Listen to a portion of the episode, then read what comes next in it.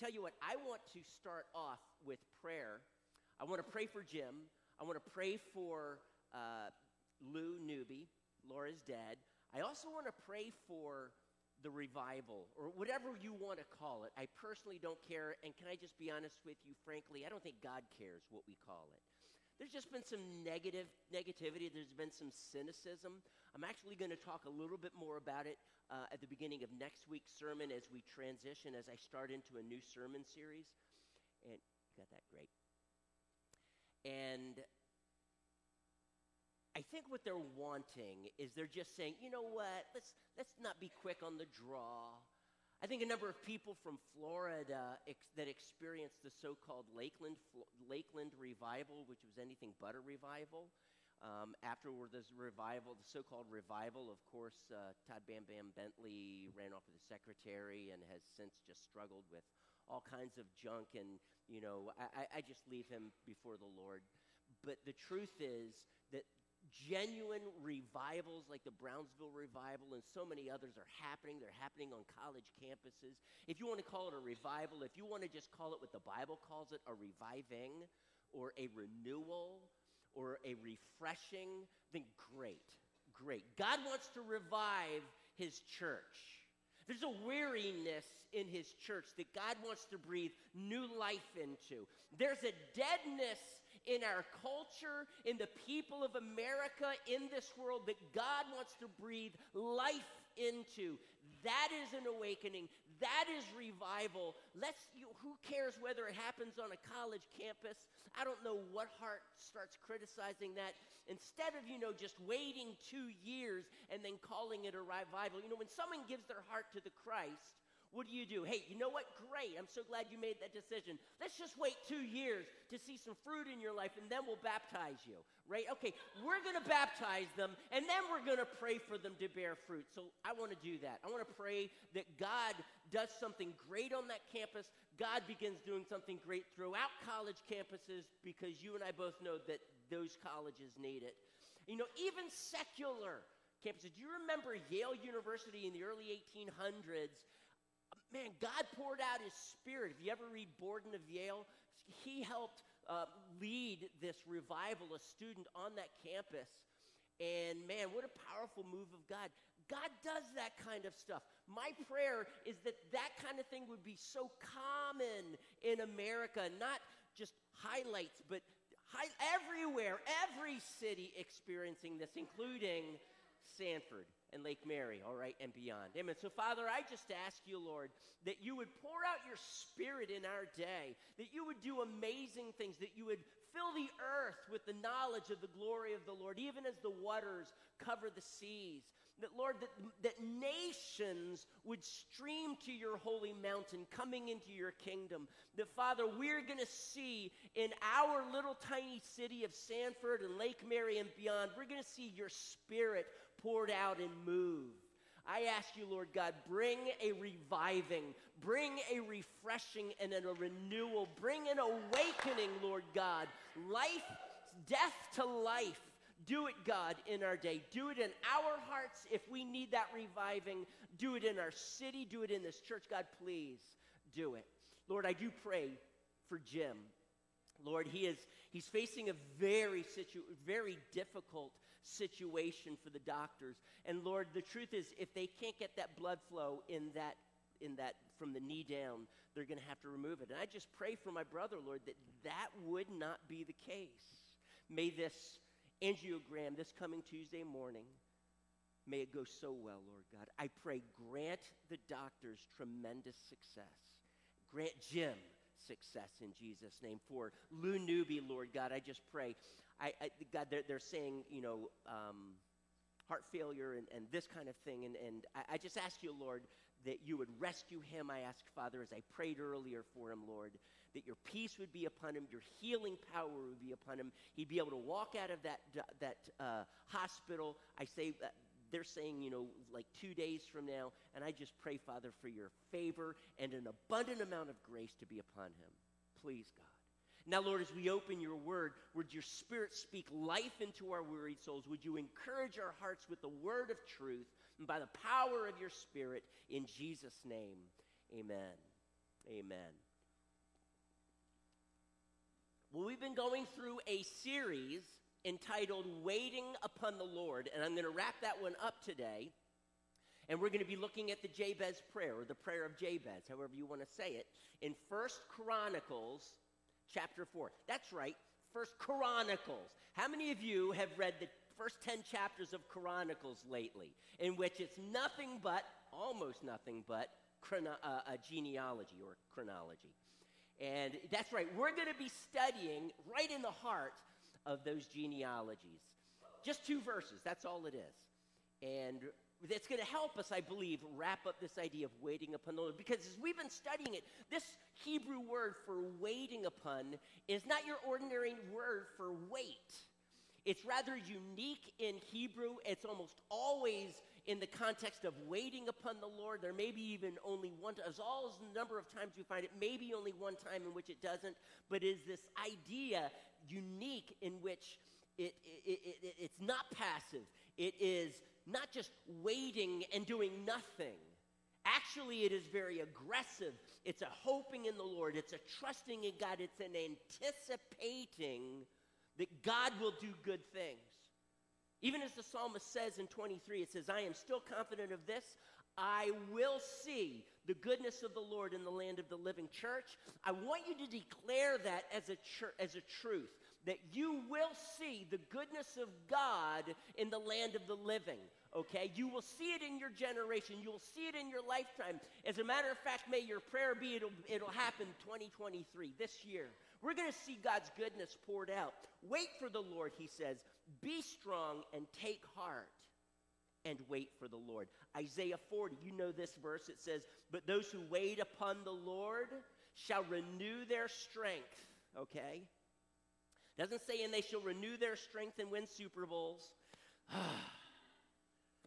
My heart goes out to Jalen Hurts. He did such an amazing job. Oh, well. Next year, right? But we wait with patience and hope, fully anticipating, church, the essence of faith, fully anticipating God's good answer. We press in fervently and in faith.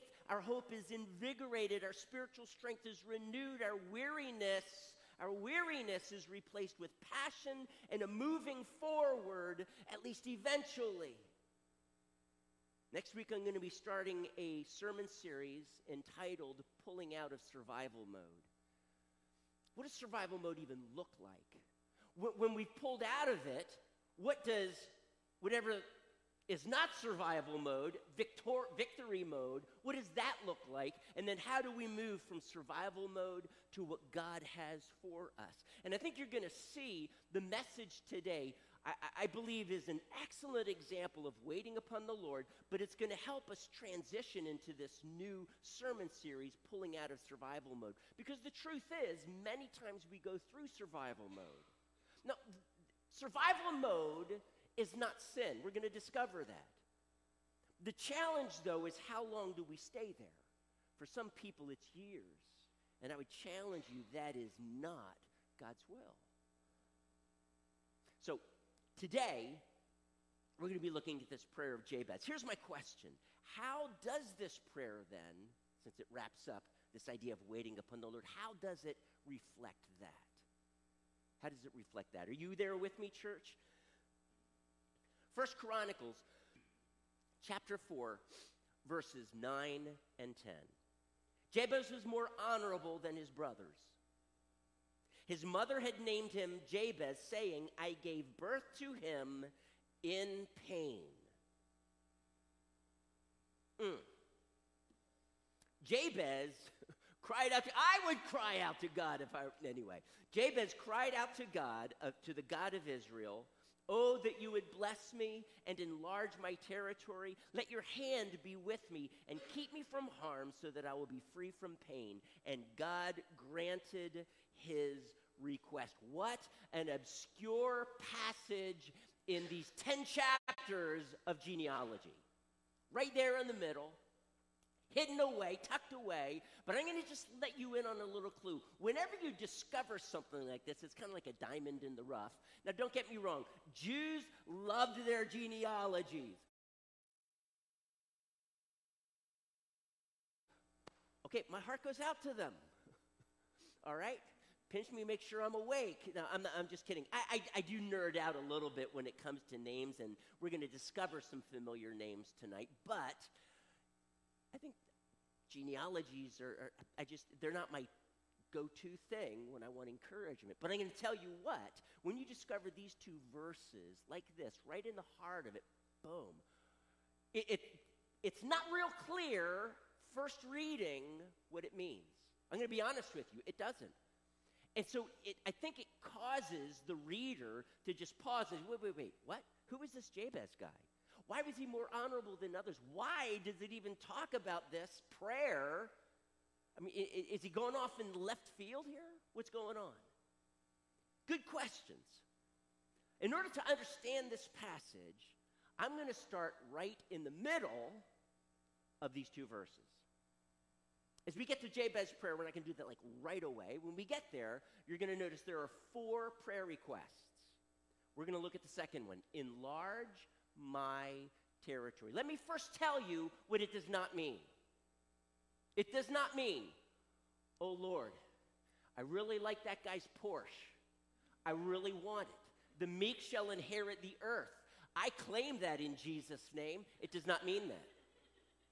It does not mean what Ahab thought maybe it meant in, okay, in which Ahab got a hold of, coveted, stole Naboth's vineyard.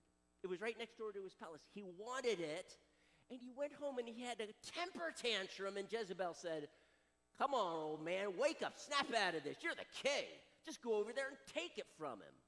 And so Jabez helped him kill Naboth and take the vineyard from him. That's not what this is talking about. Jabez is not coveting. That would break the Ten Commandments, the tenth commandment.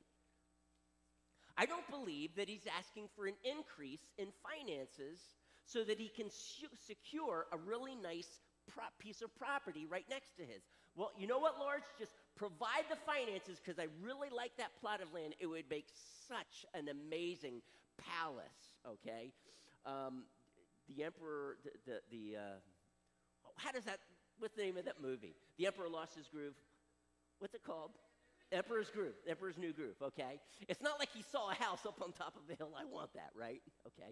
It, it's not some really neat business venture prayer. It doesn't fit the context. It doesn't fit the larger context or the immediate context. What does it mean then? In order for us to understand what it means, we're going to have to dig into this. Are you ready? This is a genealogy. It starts off in the genealogy of Judah, who, by the way, Jesus was born in this. And let me just say that this prayer of Jabez is like a mini gospel message as it points to Christ. I'm not saying that the Hebrew readers before Christ understood that. But it's purposely in this genealogy of Judah, I believe, because it's be- going to begin to open up for those who will inherit everything from the cross. I truly believe that. But we can't speculate that much at this point. Right now, all we know, it's in the genealogy of Judah. So let's look at a few names. I'm not going to read them to you, okay? Whew. But let me re- let's recognize a few, shall we? Look at verse thirteen, the sons of Kenaz, and what's the first one's name? Othniel. Kenaz. Look at verse fifteen, the sons of Caleb, son of Jephunneh. Caleb was Joshua's right-hand man. You remember who Joshua was. He was Moses' right-hand man. He actually became the general that led all of Israel into the land of Canaan with numerous campaigns in order to conquer the land. That's who Joshua was. Caleb was his right-hand man. When Caleb, when they had conquered the land, Caleb was eighty-five. I love this. Caleb was eighty-five years old.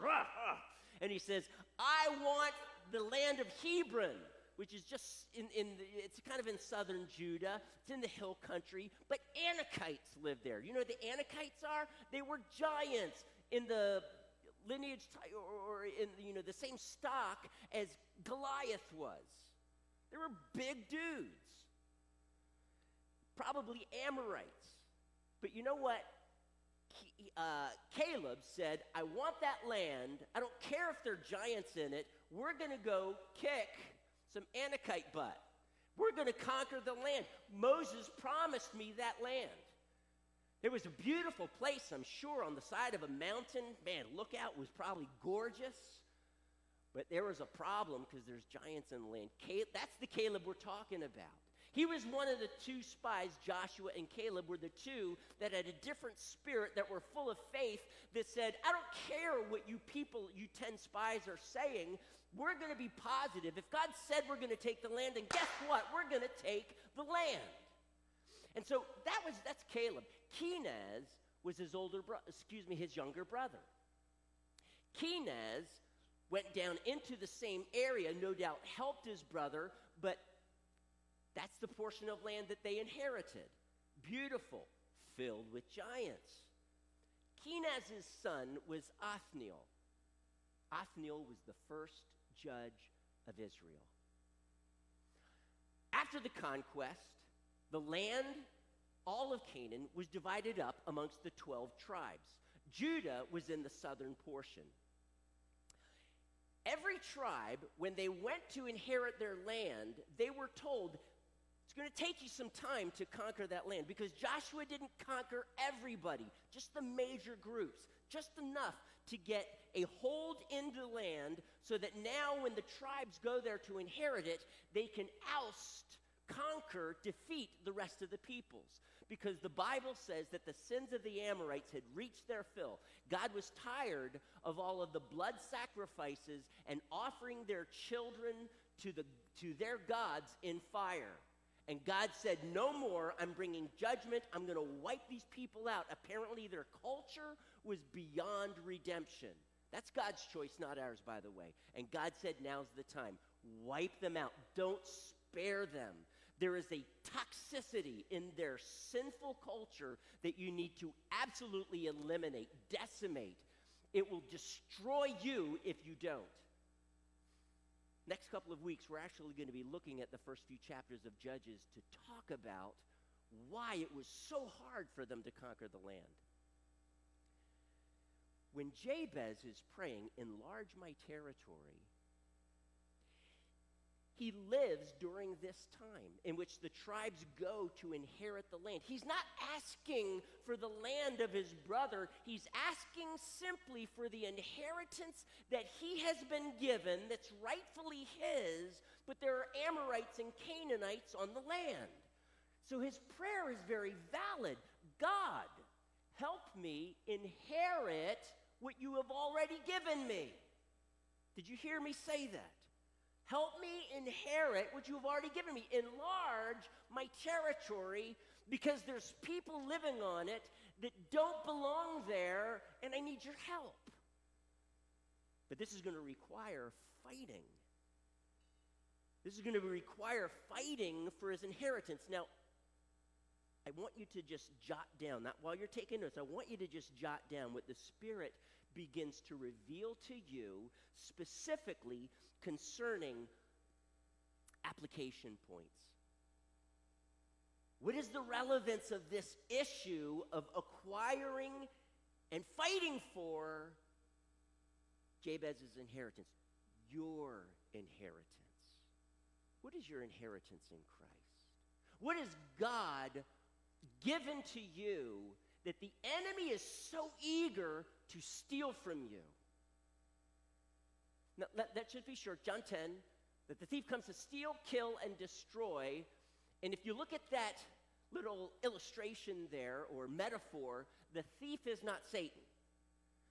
The thief is an ambassador or an emissary of Satan.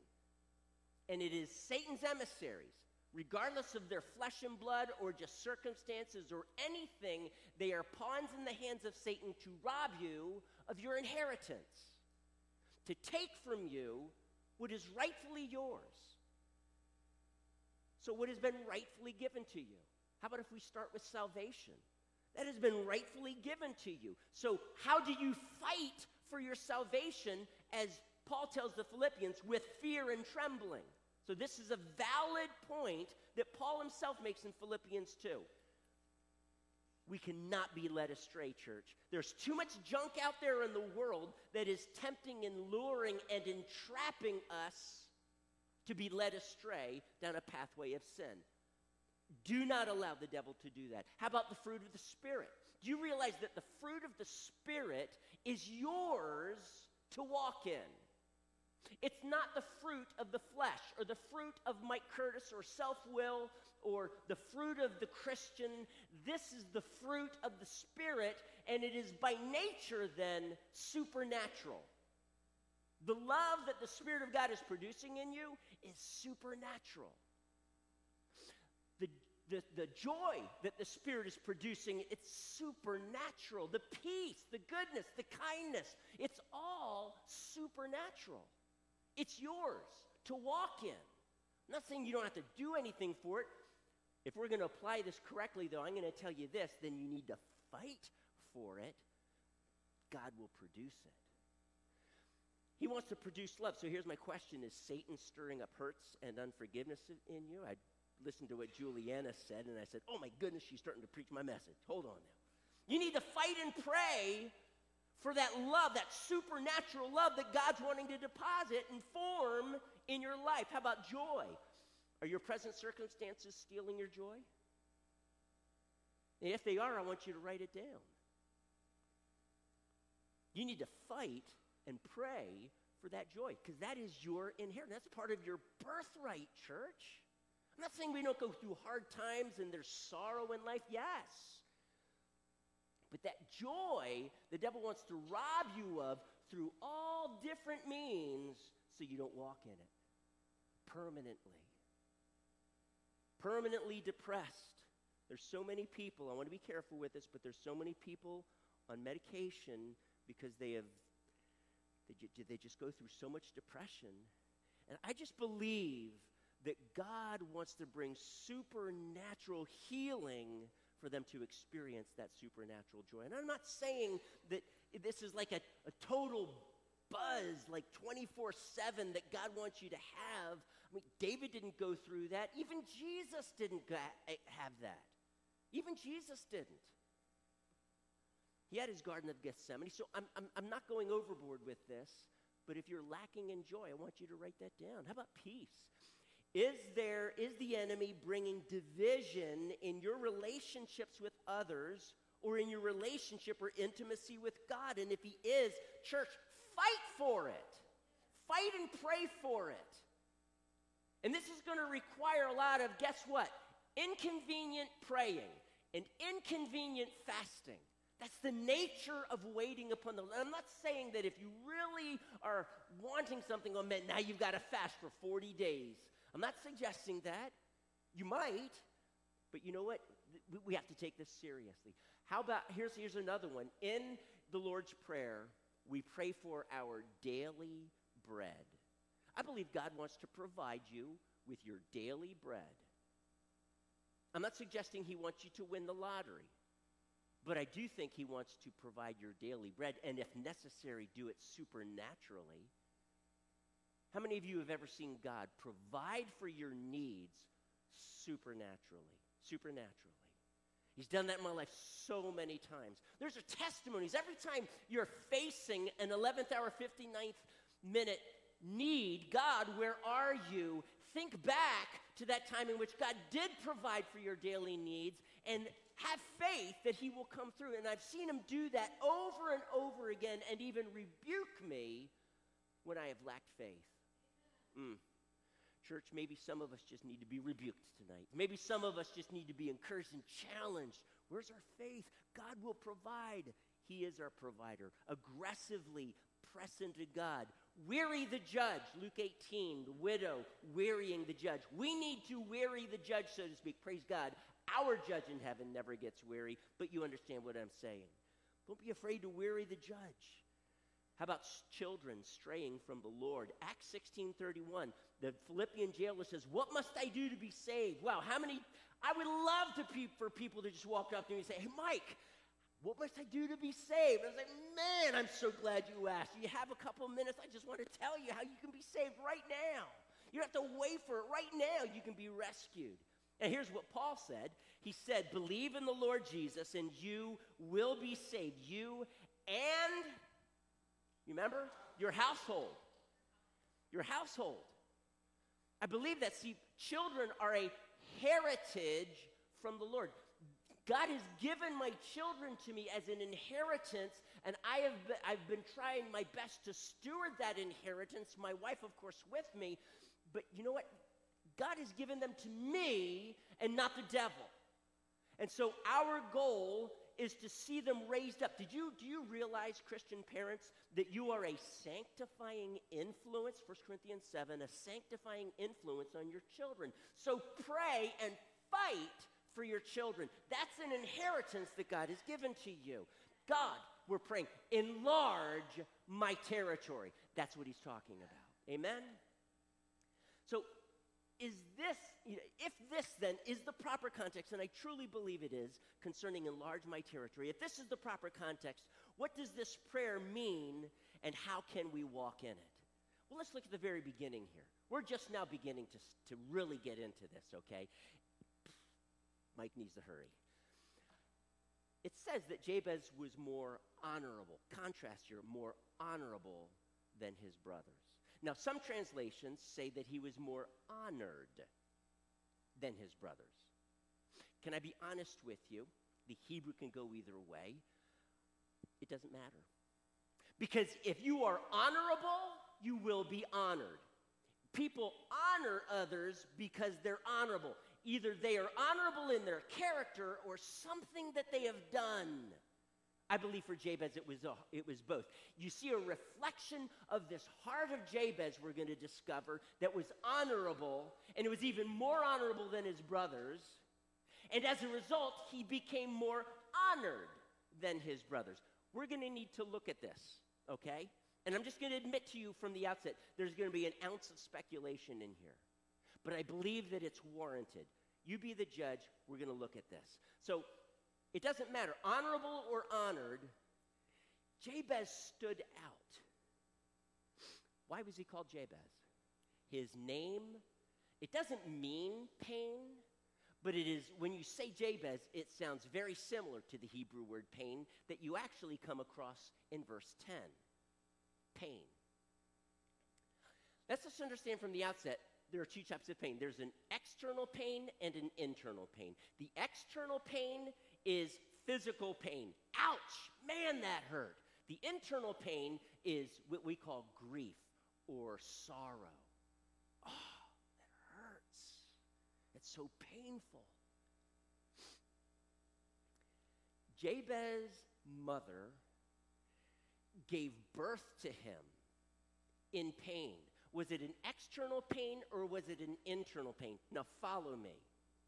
How many of you women have ever given birth in all of the children you gave birth to? How many of you had no pain? Okay, are, uh, uh, uh, you know, what, what do they call that block? The uh, a, a C-section. That doesn't count. Anesthesia doesn't count, okay? Spinal blocks, that doesn't count. Natural birth, how many of you gave birth and did not have any pain? Anybody? Little to none? Super unusual, because you know why? Extreme pain is the result of the fall. Maybe you're just not falling, and you didn't, okay, I'm just, I'm kidding you, I'm kidding you. Don't, can't go there. But the truth is, I'm sorry, but what woman would name their son a name that sounds just like pain because she had pain, physical pain in her childbirth? Hello? Like Miz Missus Jabez's mother, I mean, all women go through that, hello? I mean, I'm sure your mom did. Think of your sisters, like your grandmother, and if, all the way back to Adam and Eve. They've had pain in childbirth. What's the big deal? Can I just suggest that this is not a physical pain? This is an inner pain that she's going through. An inner pain. This is, there's, when she gave birth to her son, she was going through an experience of tremendous grief or sorrow. Okay? So here's my question. What was that grief or what was that sorrow? Here's where the ounce of speculation comes in. Let me just say something to you. both mothers and fathers in the Bible had the right to name their children. At the end of Genesis four, Eve gives birth to a son and calls him Seth. At the beginning of chapter five, the Bible tells us that Adam named him Seth. So who was it? Well, hello, it was probably both. So they both, both mom and dad, would name the child. There was an agreement there. Let me tell you two examples, or, or let me start off with an example in which it was not an agreement. Do you remember a man by the name of Israel? His name was also Jacob. He was married to both Leah and Rachel. I'm not going to get into that. Rachel, sorry, Rachel was his favorite. He loved her the most. Okay, as I said, I'm not getting into that. That'll divert me. When Rachel gives birth to one of her sons, her second son, her first son was Joseph, her second son, when she gives birth, she dies. Oh my goodness. Do you know what she named her son? Ben-Oni. Doesn't that just shock you? I'm just kidding. She calls him Ben-Oni. Ben-Oni means son of my trouble. Cole, how would you like it if your name was Ben-Oni? And every time someone, or just to, so it's not Hebrew, you're called son of my trouble. Son of, son of my trouble! Sorry, I hope that didn't. Yeah, what? When she dies, her husband, Jacob, says, I can't let, she names him Ben-Oni right in her dying breath. Jacob can't honor that. He says, no, I, every time I call Ben-Oni, I'm going to think of my wife's death. I can't do that. I can't have my children. Every time they say, hey, Ben-Oni, what do you, and remember their mother's death. I can't do that. So he renames him. Do you remember what he calls him? Benjamin, which means son of my right hand. Whole lot more favorable. Son of, where, who sits at the right hand? Blessing, honor, not trouble, not pain. Let me tell you a time, though, in which a, a very negative name was given to a child, and it stuck. But it stuck for a reason. Eli was a priest. Priest during the time of Samuel. He was about ninety years old. Samuel's born, and he's raising Samuel up.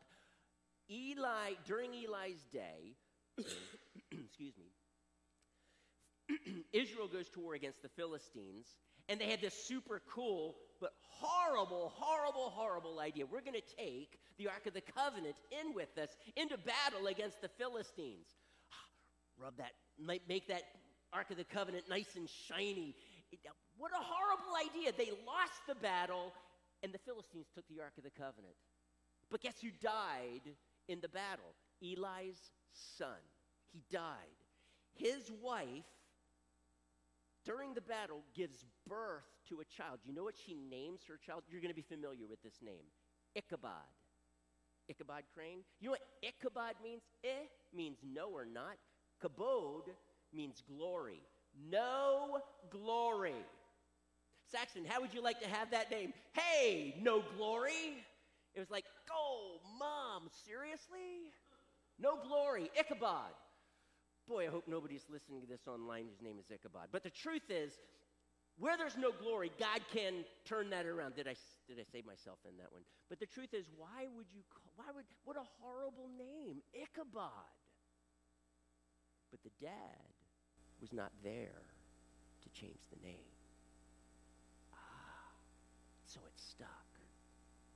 How would you like to be called grief or sorrow? And it stuck. And I'm going to guess, but I feel that it fits the circumstances here very well. Her husband died. Her husband died. Why? Because her husband was about the Lord's business with the tribe of Judah, trying to take his land. And he died in battle. You're going to see how that plays significantly here in just a moment. So here He, he has died during the son's birth, and the mom calls him pain, but he's not there to change it. But I tell you what, Jabez is there to change it. He grows up realizing the passing of his father, the grief, and it's it's just, it hangs over the whole family. And what we're about to discover here will tell us why he becomes more honored than all of his brothers, because all of his brothers shrunk back in the face of trouble, and they said, I don't want to follow my dad's footsteps and die in battle. And I'm going to suggest to you that his entire family did not fight for their inheritance. They didn't fight for what was theirs. The sting of death so touched the very heart and core of their soul, they just stepped back and said, not me. I can't let that happen. We're going to discover in the next couple of weeks that many people fell into this category in Israel. The, the people had in Judah, they, they fought hard, but eventually the plains, it says, P L A I N S. They didn't fly planes. You know what? Planes, right. Level ground. Those types of planes. That's where the iron chariots were. And the Canaanites would, Amorites would ride their iron chariots, and they were just so tough. We're going to discover, well, how would they have defeated those people with iron chariots? Because there was a way, but they gave up. So many tribes just gave up. I believe Jabez's brothers gave up, but Jabez did not. And if this is true, that his father, or at least a loved one, died and there was grief, Jabez had to grow up in that shadow and say, I can't let that keep me from what the from the inheritance that God has given me. So let's look at this. Point number one. Number, number one thing in prayer is that he says, oh, that you would bless me. In Hebrew, it's literally translated, oh, that blessing, you would bless me. And so to emphasize a word, you would repeat it just like blessing, bless. They do that in Greek, by the way. In Acts chapter twelve, when, the, when Peter is in prison, remember the angel appears and leads him out of prison? The church, in the verse before, says, and they were praying. Now, your version probably says, they were praying earnestly. But in the Greek, it says, and praying they prayed. So it's a way of emphasizing. Greek and Hebrew, the same. Earnestly. So if we if we were to translate this, he's basically saying, oh, that you would super abundantly bless me. Don't just bless me a little bit, God. Bless me a lot. Now, I'm gonna, I suggested to you, I don't believe that he's talking about some financial blessing here. He is talking about something different in with regard to enlarging my territory that I believe the context fits best during the time of the judges trying to fight for that land. He says there in the very beginning of verse ten, Jabez spoke very softly to the Lord. Oh, blessing, bless me. Did, is, is that what your Bible says? It says, no, he cried out. Have you ever cried out? Now, I, if, if you cry out, I'm going to imagine that you're not going to whisper like this. I'm going to imagine that Jabez and God had a little powwow. And Jabez just came to this point where he knew that he had to do what he had to do, and he had to go fight some enemies on his land. I don't know how many square miles it was, but it limited him, and he was commanded to take the land. But if his dad had died, what a scourge, what a blight, what a, what, that's something that would say, God, I, my dad, I mean, he was a godly man, I tried, he couldn't do it, how can I? And his brother's probably feeling the same thing, but I can't do it, I'm not any stronger or bigger or badder than my dad. Jabez cries out to God, this is serious, his life is on the line. I think many times when we think of Joshua and they're taking the land, and then the tribes, they're taking the land, we, we kind of romanticize it a little bit. Can I just tell you, war is never romantic. People always die in battle. Always. People died when the tribe of Judah went to take their inheritance. People died. We don't know all who did. I'm suggesting that Jabez's father did. and that, that is the grief into which he was born. That's the scourge that hung over him and his brothers. Interesting why it says he's more honorable than his brothers in the very beginning. But this is a desperate cry. He could die trying to enlarge his territory. He could fail to secure his inheritance, and that had implications for his entire family. Help me, God, or I perish. But leaving my inheritance to my enemies is not an option, church. God has given you inheritance. Letting the enemy have it is not an option. We must fight for it, no matter the cost. And I'm going to tell you this, it will probably cost you something. So while I'm preaching, you're writing down maybe some of those things that God has promised you. Maybe some of them are the fruits of the Spirit, provision of different kinds. What inheritance do you feel the enemy is stealing from you? Write it down and allow the Spirit to begin to speak to you as I continue to preach. Is our heart's prayer posture too cavalier, too comfortable, too casual? Guilty as charged. Sometimes drastic problems require drastic measures like fasting, inconvenient fasting, long periods of prayer. Do you realize that right now the reviving or revival, or whatever you want to call it, is going on in Asbury University, that they are actually camping out there in the sanctuary, in the chapel at night, and they continue to worship. I'm not saying that that's what you've got to do. That's going to create something rather superstitious, and God's not interested in that. But they're sacrificing. Many of them are. They truly want to see a move of God in their school and throughout this nation. And God is dealing with hearts. I mean, there's just so many testimonies of change that, that God is doing in people's lives, forgiving each other, confessing sins and such. That's the substance of reviving.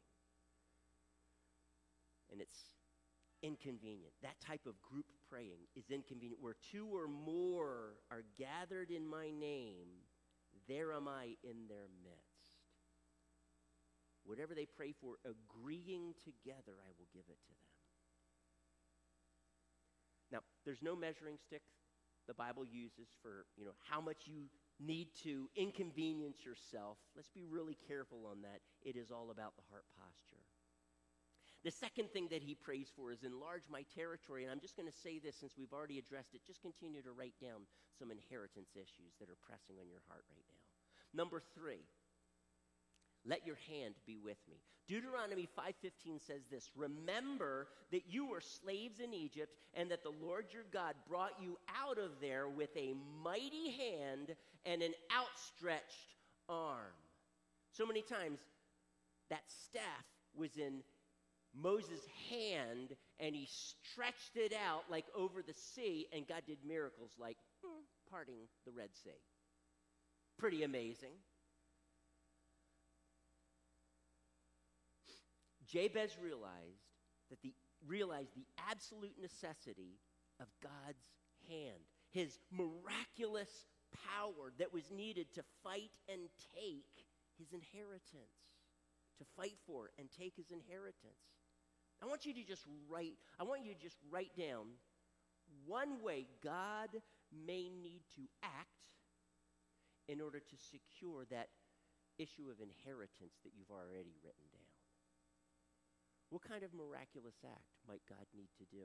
And is your faith big enough for that miraculous act? Can you pray for that miraculous? Can you pray that God would do a miracle? Is your faith big enough? Are you willing to be inconvenienced enough? My children are part of my inheritance. One of my children is just really, really struggling, really struggling. However, about more than fifteen years ago, another one of my children did, and it, this went on for a couple of years. And I saw this rebellion that was starting to creep in her, and it's it's very seriously concerned both my wife and I. We began to pray. We began to fast. We began to examine our own hearts. I began to ask God, was there a way in which I did something that embittered her? And there was a time years and years before in which over a ter- period of time when she was young, I had to be really firm with her. And I thought, well, was I too firm with her? Did I scar her? Did I hurt her? Are these types of seeds of bitterness starting to manifest themselves now five, six, seven, eight years later? I mean, that, that's a serious question that we should ask ourselves and not be afraid to ask ourselves as parents. But you know what? We don't harp on it. Okay, if that's the case, then God forgive me. Help me to grow from that. But I now need to focus on my daughter, and what can I do? And so we just, there were certain things that my wife and I did that were super inconvenient. And we prayed and we fasted, church. And when this daughter turned about twelve years old, twelve to thirteen, we just began to see the sweetness of the Spirit of Jesus blossom in her life. There would be times in which I would come down and I would go into my study and I would have to step over this child because she is face down on the ground crying out to God for her friends at college, for her friends at school, that they would get saved, crying out to God on behalf of her family and for others. And, and, and she would literally just be prostrate before the Lord. And I would step over her, grab my Bible, and I would, I would have my quiet time out in the study. And I was fine with that. And as you look at all five of my children, if you know them, you would suspect this daughter to be, to, to, to least be the person, am I saying that right? That would be so filled with anger and hurt and whatever. And Jenny Rose, God just got a hold of her life and totally turned her around. She loves discipling other ladies. She loves, Jesus is the passion of her life. Her second passion, of course, is her husband.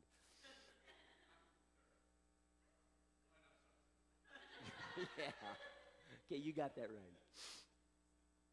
And she's a, she's going to be having a baby in about two months of her own. That is super exciting. But this this was part of my inheritance that God had blessed my wife and I with. And we were going to fight for this. And with my other child that's going through what she's going through, we're going to be fighting. We're already talking about drastic measures. What can we do? We are not letting the devil win. Number four, and I, I need to hurry here. Keep me from harm, so that I will be free of pain. Now again, this pain could be external or internal. I think keeping with the context, it's going to be an internal pain. Keep me from grief. Now let me just say, some versions talk about, say that it is Jabez's grief, that Jabez is saying, keep me from grief. Other versions will say, keep me from causing grief. So let me just say this, regardless, Jabez is praying, please don't let the end result be grief, because God, I have been there, and I do not wish that again. I don't wish grief for my children. I don't wish grief for any of my family members. I don't wish grief for me. Jabez is not going out to take the land all by himself. He probably had to rally his brothers. Come on, guys, let's go.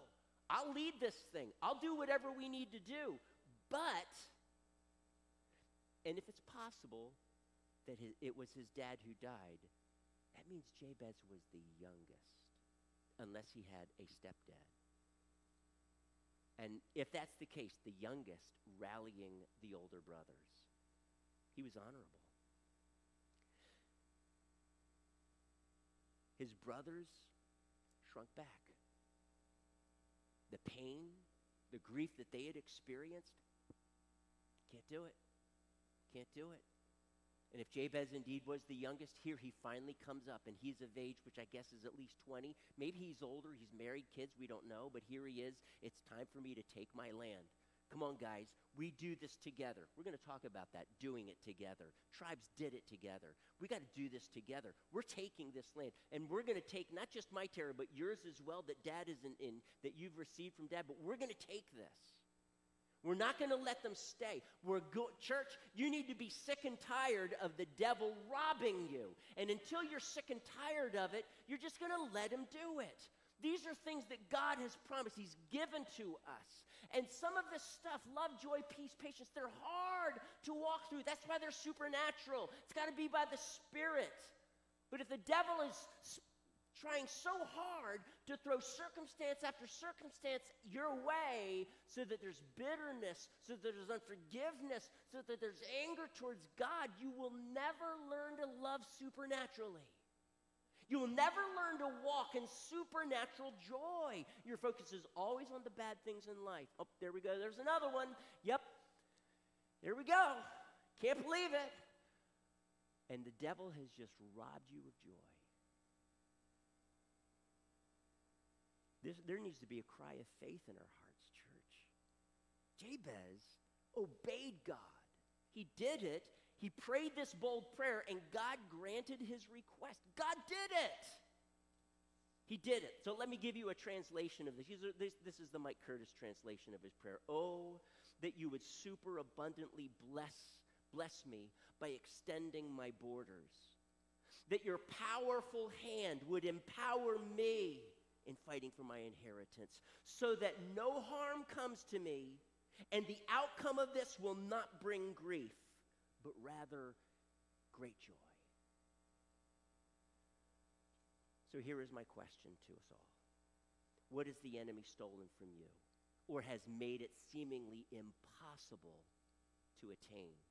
That's your birthright. That is yours. God has given it to you. I'm going to challenge you. Church, let's fight for it. If you're weary, that's what the whole next sermon series is going to be on. How do we how do we wake up from survival mode? But it's going to require us to fight. And when you're feeling weary, that is like the last thing you want to hear. Okay? But at some point, we step out of the grief and we say, okay, I'm battle ready. Church, can you stand with me?